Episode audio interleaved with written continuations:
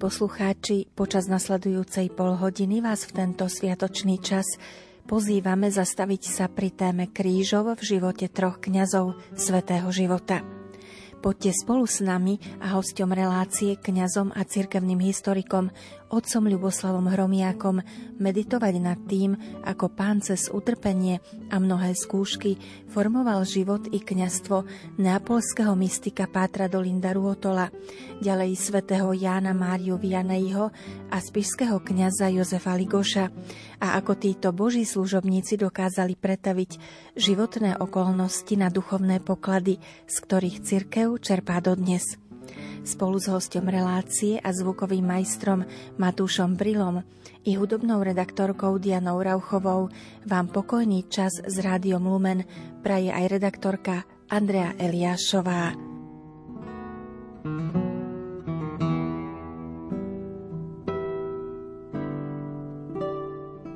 thank you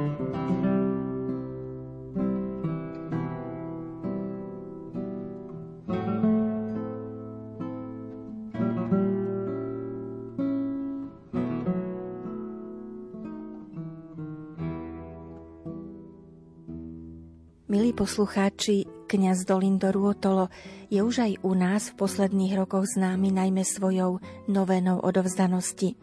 Tá odráža jeho skúsenosť lásky a dôvery v pánovu pomoc v každej situácii. To učí neapolský mystik aj všetkých nás. Bezhranične dôverovať Bohu v čase i nečase. Tí z vás, ktorí ste čítali životopis tohto kňaza, viete, že jeho život bol mučenickým svedectvom oddanosti cirkvy, v ktorej zažil mnoho bolesti z neprijatia, nepochopenia, osočovania. Ľudí, ktorí mu spôsobovali príkoria, však dokázal nazvať svojimi dobrodincami. Nad jeho životom i kňazskou službou sa teraz zamyslíme spolu s otcom Ľuboslavom Hromiakom, ktorý navštívil aj jeho hrob v Nápole. Bolesť, predznamenaná menom, ktorému otec vybral, prišla veľmi skoro. Už v 11 mesiacoch musel podstúpiť operáciu ruky v dôsledku poškodenej kosti na ruke a čo skoro nasledovala ďalšia operácia kvôli nádoru na tvári. Mnohopočetná rodina slabý príjem a otcova chamtivo spôsobil, že rodina trpela hladom a nedostatkom oblečenia a obuvy. Od útleho detstva ho otec týral a zatváral do tmavej miestnosti tam sa naučil, čo znamená bolesť. Píše to aj vo svojej autobiografii. Strohosť, prísnosť otca, ktorý veľmi trestal, zvlášť jeho, Boh dopustil preto, aby objavil veľkosť utrpenia vo svojom živote až natoľko, že použil ho ako prostriedok spolupráce na získavanie milosti od samotného pána. Životnú kalváriu predstavovalo niekoľko vecí, Jednak po kňazskej vysviacke v roku 1905 keď začal pôsobiť ako učiteľ gregoriánskeho spevu. Bola to situácia, kedy spolu s kňazom, ktorý vyučoval v Tarante, zažíval veľmi nevhodné a neláskavé správanie sa tohto kňaza, zhadzoval jeho autoritu prežiakmi a hovoril aj o tom, ako nie je schopný sa naučiť. Ďalej máme možnosť vidieť e, jeho kalváriu o to viac, keď prvýkrát po tom, čo sa informoval o vizionárku z Katánie, bolo mu zakázané v roku 1907 slúžiť svetu Omšu. 4 mesiace bol kruto vyšetrovaný svetou stolicou a bol dokonca podrobený aj psychiatrickému e, vyšetreniu, pretože ho považovali za totálneho blázna, ale psychiatrické vyšetrenie ukázalo, že jeho duševné zdravie je úplne v poriadku. Suspendovanie bolo síce zrušené, no bol odoslaný do Neapola, aby ho tu vylúčili z rádu. Potom nasledovali tri roky trápenia všetkého druhu, bol pokladaný za blázna. A práve v tejto situácii ktorej sa ocitol, tak ako mnohí svety, začal mať osobitné videnia s pánom Ježišom. A práve tieto mimoriadné udalosti v jeho živote zase ho priviedli v roku 1921 pred cirkevný súd, a rozhovory, ktoré viedol s pánom Ježišom, boli predmetom ostrej kritiky tak teológov, ako aj spisovateľov. Avšak napriek tomu 16 rokov nemohol slúžiť sveté omše, preto slúžil pre dobro církvy hrou na organe. Po 16 rokoch bol rehabilitovaný 17. júla 1937, ale ani vtedy bolesti nechýbali v jeho živote. A práve tieto skúsenosti, ktoré vo svojom živote zažil, boli prostriedkom na to, aby pochopil význam utrpenia v jeho živote, sa vždy obracal k ukrižovanému Kristovi a prosil ho o pomoc. Neraz mu hovoril, pane, ja neviem trpieť tak, ako ty. Ty mi ukáž, ako to mám robiť. Ty sa o to postaraj. A práve v týchto situáciách sa rodí tá modlitba, ktorú viacerí poznáme ako novénu odovzdanosti, ktoré autorom je práve Don Dolindo. Ježišu, ty sa postaraj. Ježišu, ja to neviem. Ty sa postaraj o to, aby som to dokázal. Ale napriek tomu, ako bol veľmi týraný psychicky, napriek tomu, že sa aj sám umrtoval tým, že prinášal obete za obrátenie hriešníkov, keď v jeho živote sa objavovali svetlé chvíle, potom sa s výčitkou obracal na Ježiša. Ježišu, ty ma už nemiluješ, ty už so mnou nerátaš, pretože vedel, že len cez utrpenie je možné sprostredkovať tie najväčšie milosti, zvlášť pre zatvrdlivých hriešnikov. Pripomínal to aj svätý Jan Mária Vianej, ktorý vo svojich kázniach hovoril, keď sa kňazi stiažovali, ako sa im ťažko pracuje vo farnosti, ako málo ľudí pristupuje k svetému príjmaniu a k svetej spovedi. Svetý Jan Mária Vianej hovorí, a čo robíš viac preto, aby si pritiahol ľudí bližšie k Bohu? Postíš sa? Spíš na tvrdej zemi? Prinášaš nejaké obety? A Don Dolindo niekoľko desaťročí po smrti svätého Jána Mária Vianea práve toto aplikuje vo svojom živote ako pastoračnú regulu. Seba umrtvovanie, prinášanie utrpenia, preto, aby zachránil nesmrteľné duše, aby vykupoval nesmrteľné duše z pazúrov diabla.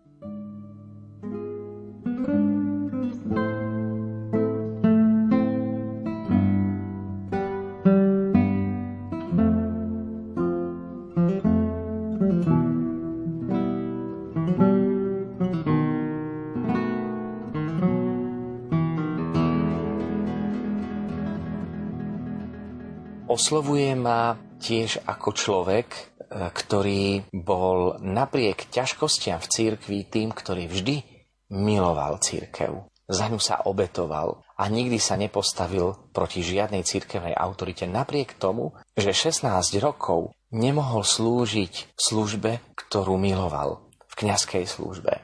A azda najviac ma oslovuje aj tá skúsenosť, o ktorej rozprávala jeho neter, s ktorou som sa osobne stretol a tá hovorila práve o tom, ako Don Dolindo sa dokázal pozerať na protivenstva vo svojom živote ako na milosť. Na jeho duchovnú dceru, ktorá obvinila z bludného učenia pred svetým ofíciom, napokon sa nehneval, ale nazval ju Božou dobrodinkyňou.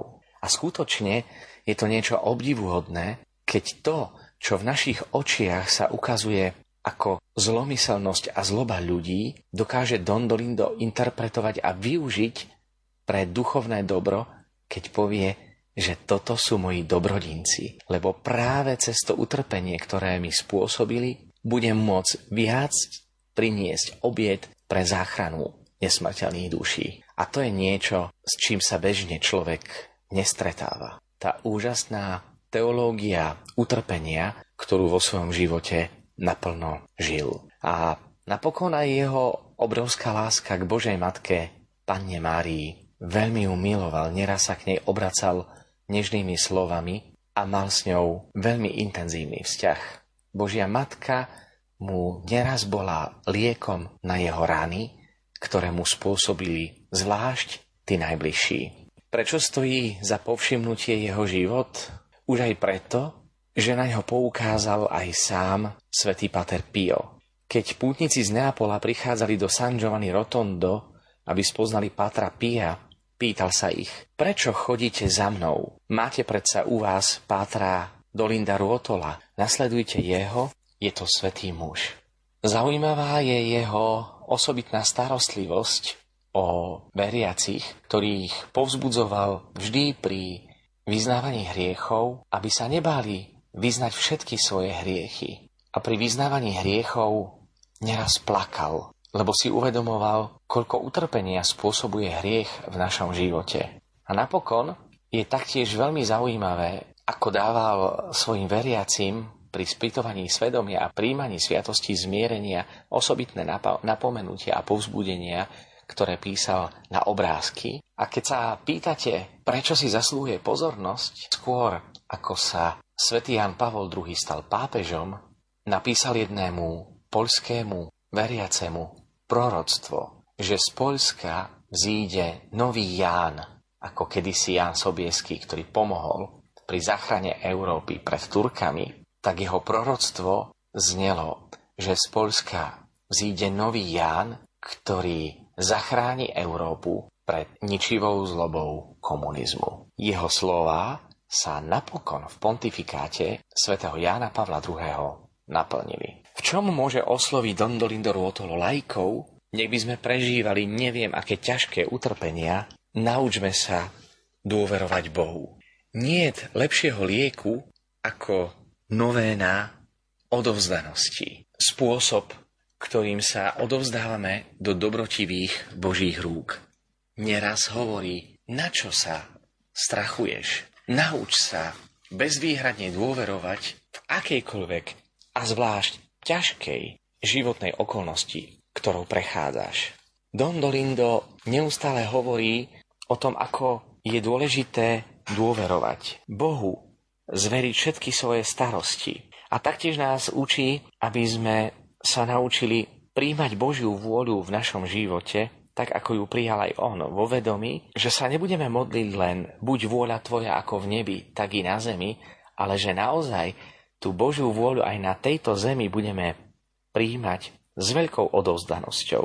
Učí nás, aby sme sa nespoliehali na seba, aby sme pri životných ťažkostiach, ktorých chceme chytiť situáciu do vlastných rúk, hľadáme spôsoby, ako kontaktovať ľudí, aby nám pomohli, učí nás, aby sme sa nezamotávali, aby sme nemarili Božie plány v našom živote prílišnou starostlivosťou o život, ale aby sme bezvýhradne sa odovzdali do rúk Božích a vedeli mu povedať Ježišu, ty sa postaraj s veľkým oduševnením a presvedčením.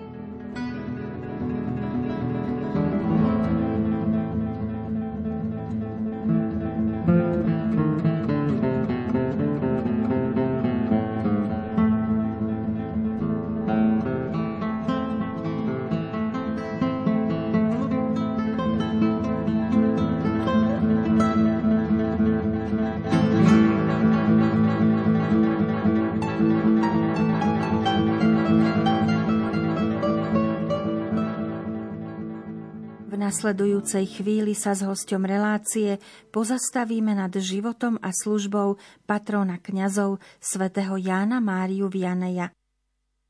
A zda najväčším jeho osobným krížom bola trnistá cesta ku kňastvu. Ťažkosť tejto cesty spočívala práve v tom, že si uvedomoval, že na túto službu napriek tomu, že cítil povolanie, je akoby neschopný, vzhľadom k tomu, že mal obrovské ťažkosti pri štúdiu teológie a filozofie. Totiž ako 18-ročný sa ešte len učil čítať a písať kvôli tomu, že Francúzsko po veľkej francúzskej revolúcie prechádzalo veľmi ťažkým obdobím a za hlavice sa dostal teda až v 18 rokoch. Napriek tomu, to, čo bolo v jeho živote tak ťažké, Boh premenil na milosť. A napriek tomu, že sa veľmi usiloval dosiahnuť požadované výsledky a s veľkou ťažkosťou zložil aj tú poslednú skúšku pred eh, diakonskou vysviackou, biskup v Lione sa pýtal predstaveného seminára, je aspoň tento bohoslovec pokorný? A na to rektor odpovedá, áno, je veľmi pokorný. Na to biskup odpovedá, aj keď mal ťažkosti pri štúdiu, ale mal pokoru tá je najdôležitejšia, lebo vtedy v kňazskom živote menej účinkuje človek a viac Boh. A naozaj v jeho živote Boh ukázal svoju plnú krásu a silu práve v tak pokornom kňazovi, akým svätý Jan Mária Vianeja bol. Čo sa týka ďalšieho kríža, možno povedať, že z hľadiska pastoračného Veľmi trápilo svätého Jana Maria Vianea vlážnosť e, mnohých veriacich a nezáujem o Božie veci. Veľakrát bol svetkom toho, ako ľudia znesvedcovali nedeľu. Keď prichádzal do Arsu, hovorili mu, na čo tam ide, tam kňaza vôbec nepotrebujú. Videl tú takú ľahostajnosť ľudí, ktorí síce sa považovali za kresťanov, ale žili pohansky, to bol jeho veľký kríž. A práve v tejto situácii nachádzal útočisko v malej veľkej svetici svätej Filoméne, ktorú prosil o milosť, aby prebudila z vlažného a ľahostajného života mnohých veriacich. Naozaj bola mu veľkou pomocníčkou práve aj vďaka jej príhovoru sa Ars zmenil na spovednicu Francúzska a veľkej časti aj západnej Európy. Ak by som mal zhrnúť jeho životné krédo, určite by to bola láska. Bol to kňaz, ktorého sprevádzala láska. Naozaj, keď prichádzali k nemu penitenti, aby sa zmierili s Bohom, nepatril medzi tých, ktorí by morálne nejak výraznejšie napomínal, ale sprevádzal ľudí s láskou, pričom hovoril pravdu. Nerobil to vyčítavým spôsobom, ale prosil ľudí, aby sa dali na cestu pokánia, aby si uvedomili veľkosť svojich pádov a práve preto, tým, že to bola taká stelesnená láska a láskou príjmal všetkých veriacich, práve láska a Božia láska, zvlášť tá Božia láska, ktorú sprostredkovával vo sviatostiach, liečila mnohých.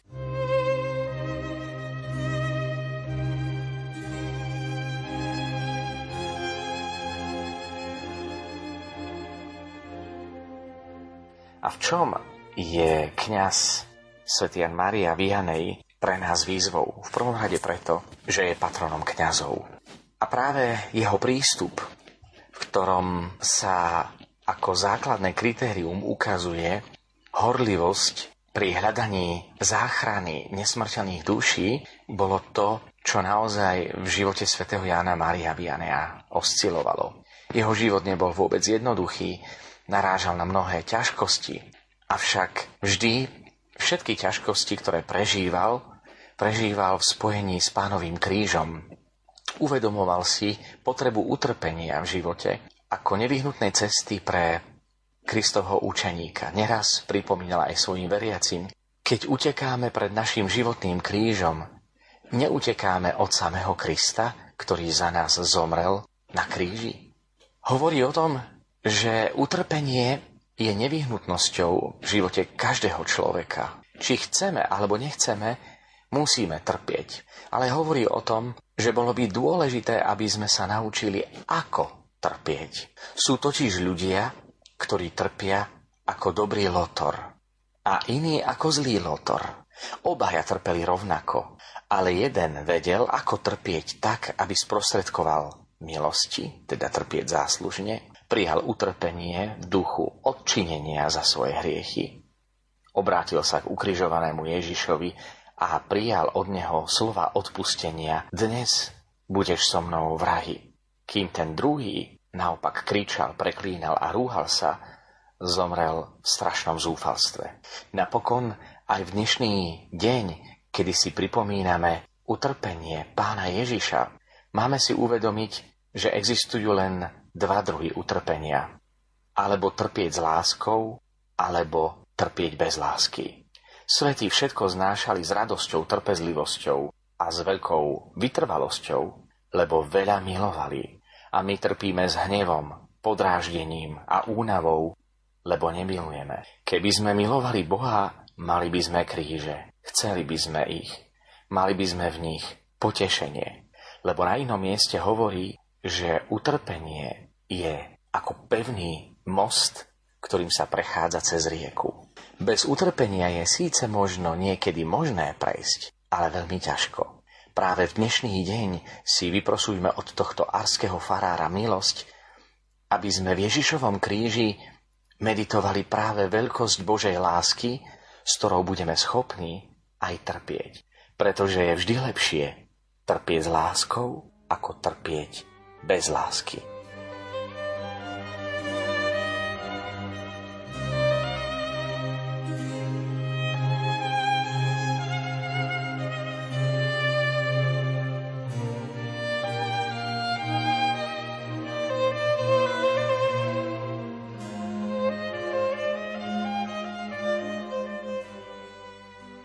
Kňaza Jozefa Ligoša upadlo u nás na dlhé roky do zabudnutia, ale dnes znovu objavujeme jeho kázne, jeho odkaz.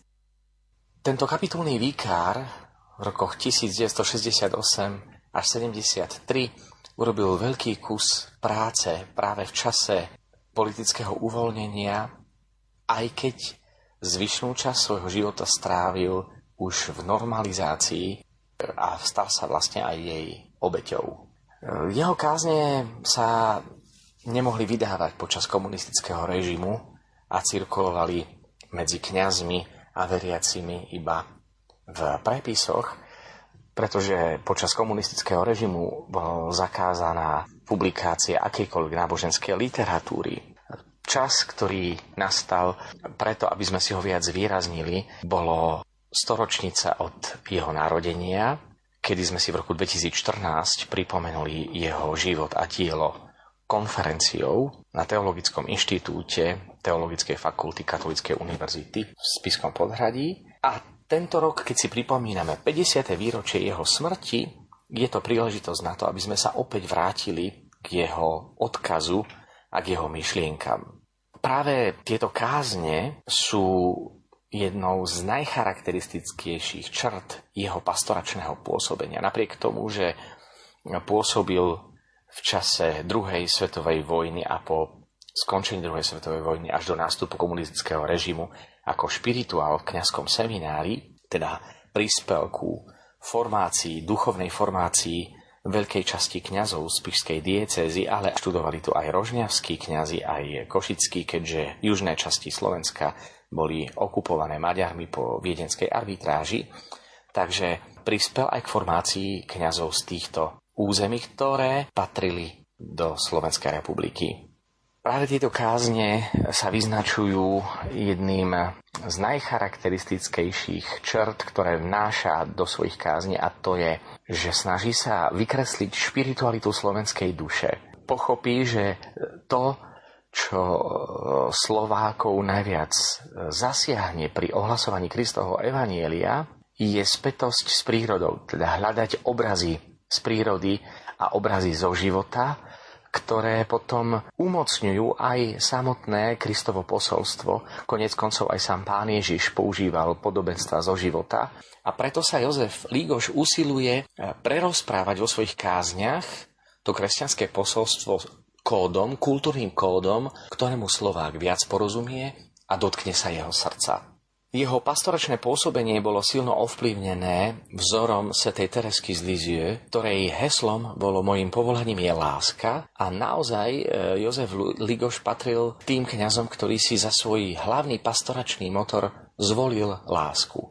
S láskou pristupoval k študentom počas štúdie, ale aj k veriacim, keď po zrušení spiského seminára v roku 1950, vzhľadom k tomu, že komunisti nemali na neho nič, na základe čoho by mohli vyčítať nejaké jeho zapojenie sa do politiky počas Prvej Slovenskej republiky alebo nejaký nesprávny postoj, to, to nenašli a preto ho odviedli do farnosti, ktorá bola úplne izolovaná od zvyšku civilizovaného sveta a to sú hutity, ktorí prichádzajú z Liptova na Oravu práve cez e, tento úsek, tak vedia lepšie pochopiť aj to jeho pôsobenie. V tom čase tam neboli ani cesty a do húd a borového sa chodilo s krošňami cez Kvačianskú dolinu, takže to bolo veľmi neprístupné. Napriek tomu prichádzali k nemu mnohí kňazi, aby sa povzbudili jeho slovami. No a potom možno vnímať e, v jeho živote taktiež aj takú citlivú dušu, s tou citlivosťou prežíval aj mnohé tajomstvá viery.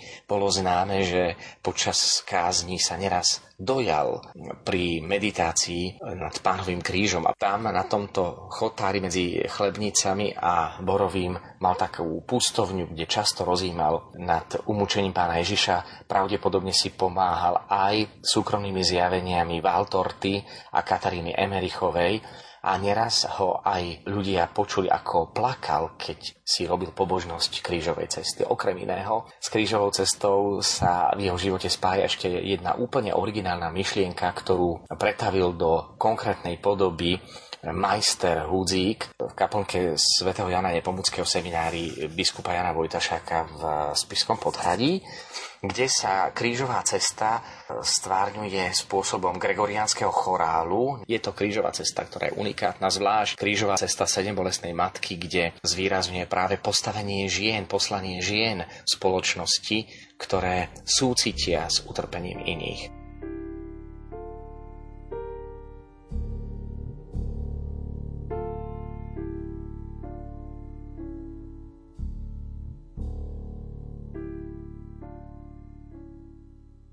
Stopy jeho služby možno vnímať e, jednak v kňazoch, ktorých vychoval aj v tom jeho úsilí, ale zvlášť v jeho literárnej činnosti. E, prispieval svojimi kázňami, ktoré zozbierala vydal pod názvom Pútnikom väčšnosti, ale takisto ďalšie kázne, ktoré publikoval v dominikánskom časopise Smer, kde spolupracoval predovšetkým so známym dominikánom, ktorý pochádzal taktiež z Oravy z Dolného Kubína, pater Aquinas e, Gabura. Takže e, toto sú také rukolapné dôkazy jeho činnosti. Mnohé jeho diela ostali ešte v rukopisoch a stoja za to, aby sa neskôr vypublikovali. Ale taktiež aj krížová cesta 7 bolestnej Panny Márie, tá je naozaj veľmi hlboká. Je tam cítiť tú jeho dlhú skúsenosť a meditáciu nad tým všetkým, čím prežil. Jeho svedectvo je charakteristická i tou láskou k nepriateľom. Hovorí práve o tom, ako je veľmi dôležité, že človek je stvorený podľa obrazu Najsvetejšej Trojice, ako napodobňovať Boha Otca, ako napodobňovať Syna, ako napodobňovať Ducha Svetého, tak práve Ježišovi Kristovi a zvlášť dnešný deň Veľkého piatku je možné vnímať e, Ježiša ako stelesnenú lásku k nepriateľom. Môžem použiť iba niekoľko slov, keď hovorí o tom, že v tomto byť napodobeninou Krista, to je naša druhá úloha. Ozajstný kresťan nesmie mať teda nepriateľa. Kresťan sa nesmie vedieť pomstiť, nesmie prijať nikomu zlo, ani tomu nie, k tomu sám zavinil najväčšie zlo, ani tomu nie, pre ktorého sa dostal do koncentráka, u kresťana nie žida, ani gréka, ani skýta, ani iného národa, ale všetko a vo všetkom je Kristus. Zvlášť ak si uvedomíme, že tieto slova povedal počas druhej svetovej vojny, kedy boli odvádzaní Židia do koncentračných táborov, jeho slova boli veľmi odvážne a pripomínal práve tú skutočnosť, ako kresťan má milovať každého človeka bez rozdielu na náboženstvo, rasu, názory. Napokon aj dnešný deň Kristus, ktorý je ukrižovaný, pribitý na drevo kríža, neodsúdil ľudstvo, ale vyslovil tie slova Otče, odpusť im, lebo nevedia, čo robia. Ježiš nás aj dnešný deň pozýva k tomu, aby sme milovali nepriateľov, aby sme im neprijali zle, ale aby sme dobíjali ich srdcia láskou a odpustením.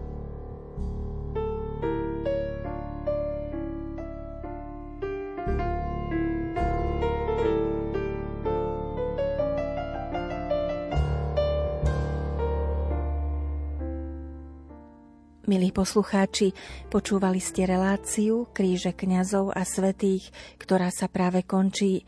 V Bratislavskom štúdiu Rádia Lumeniu pre vás pripravili hudobná redaktorka Diana Rauchová, zvukový majster Matúš Brila, redaktorka Andrea Eliášová a ako host sa vám prihováral kňaz a cirkevný historik otec Luboslav Hromiak. Prajeme vám hlboké prežívanie mystéria umúčenia nášho pána a pokojné chvíle pri ďalších programoch Radia Lumen.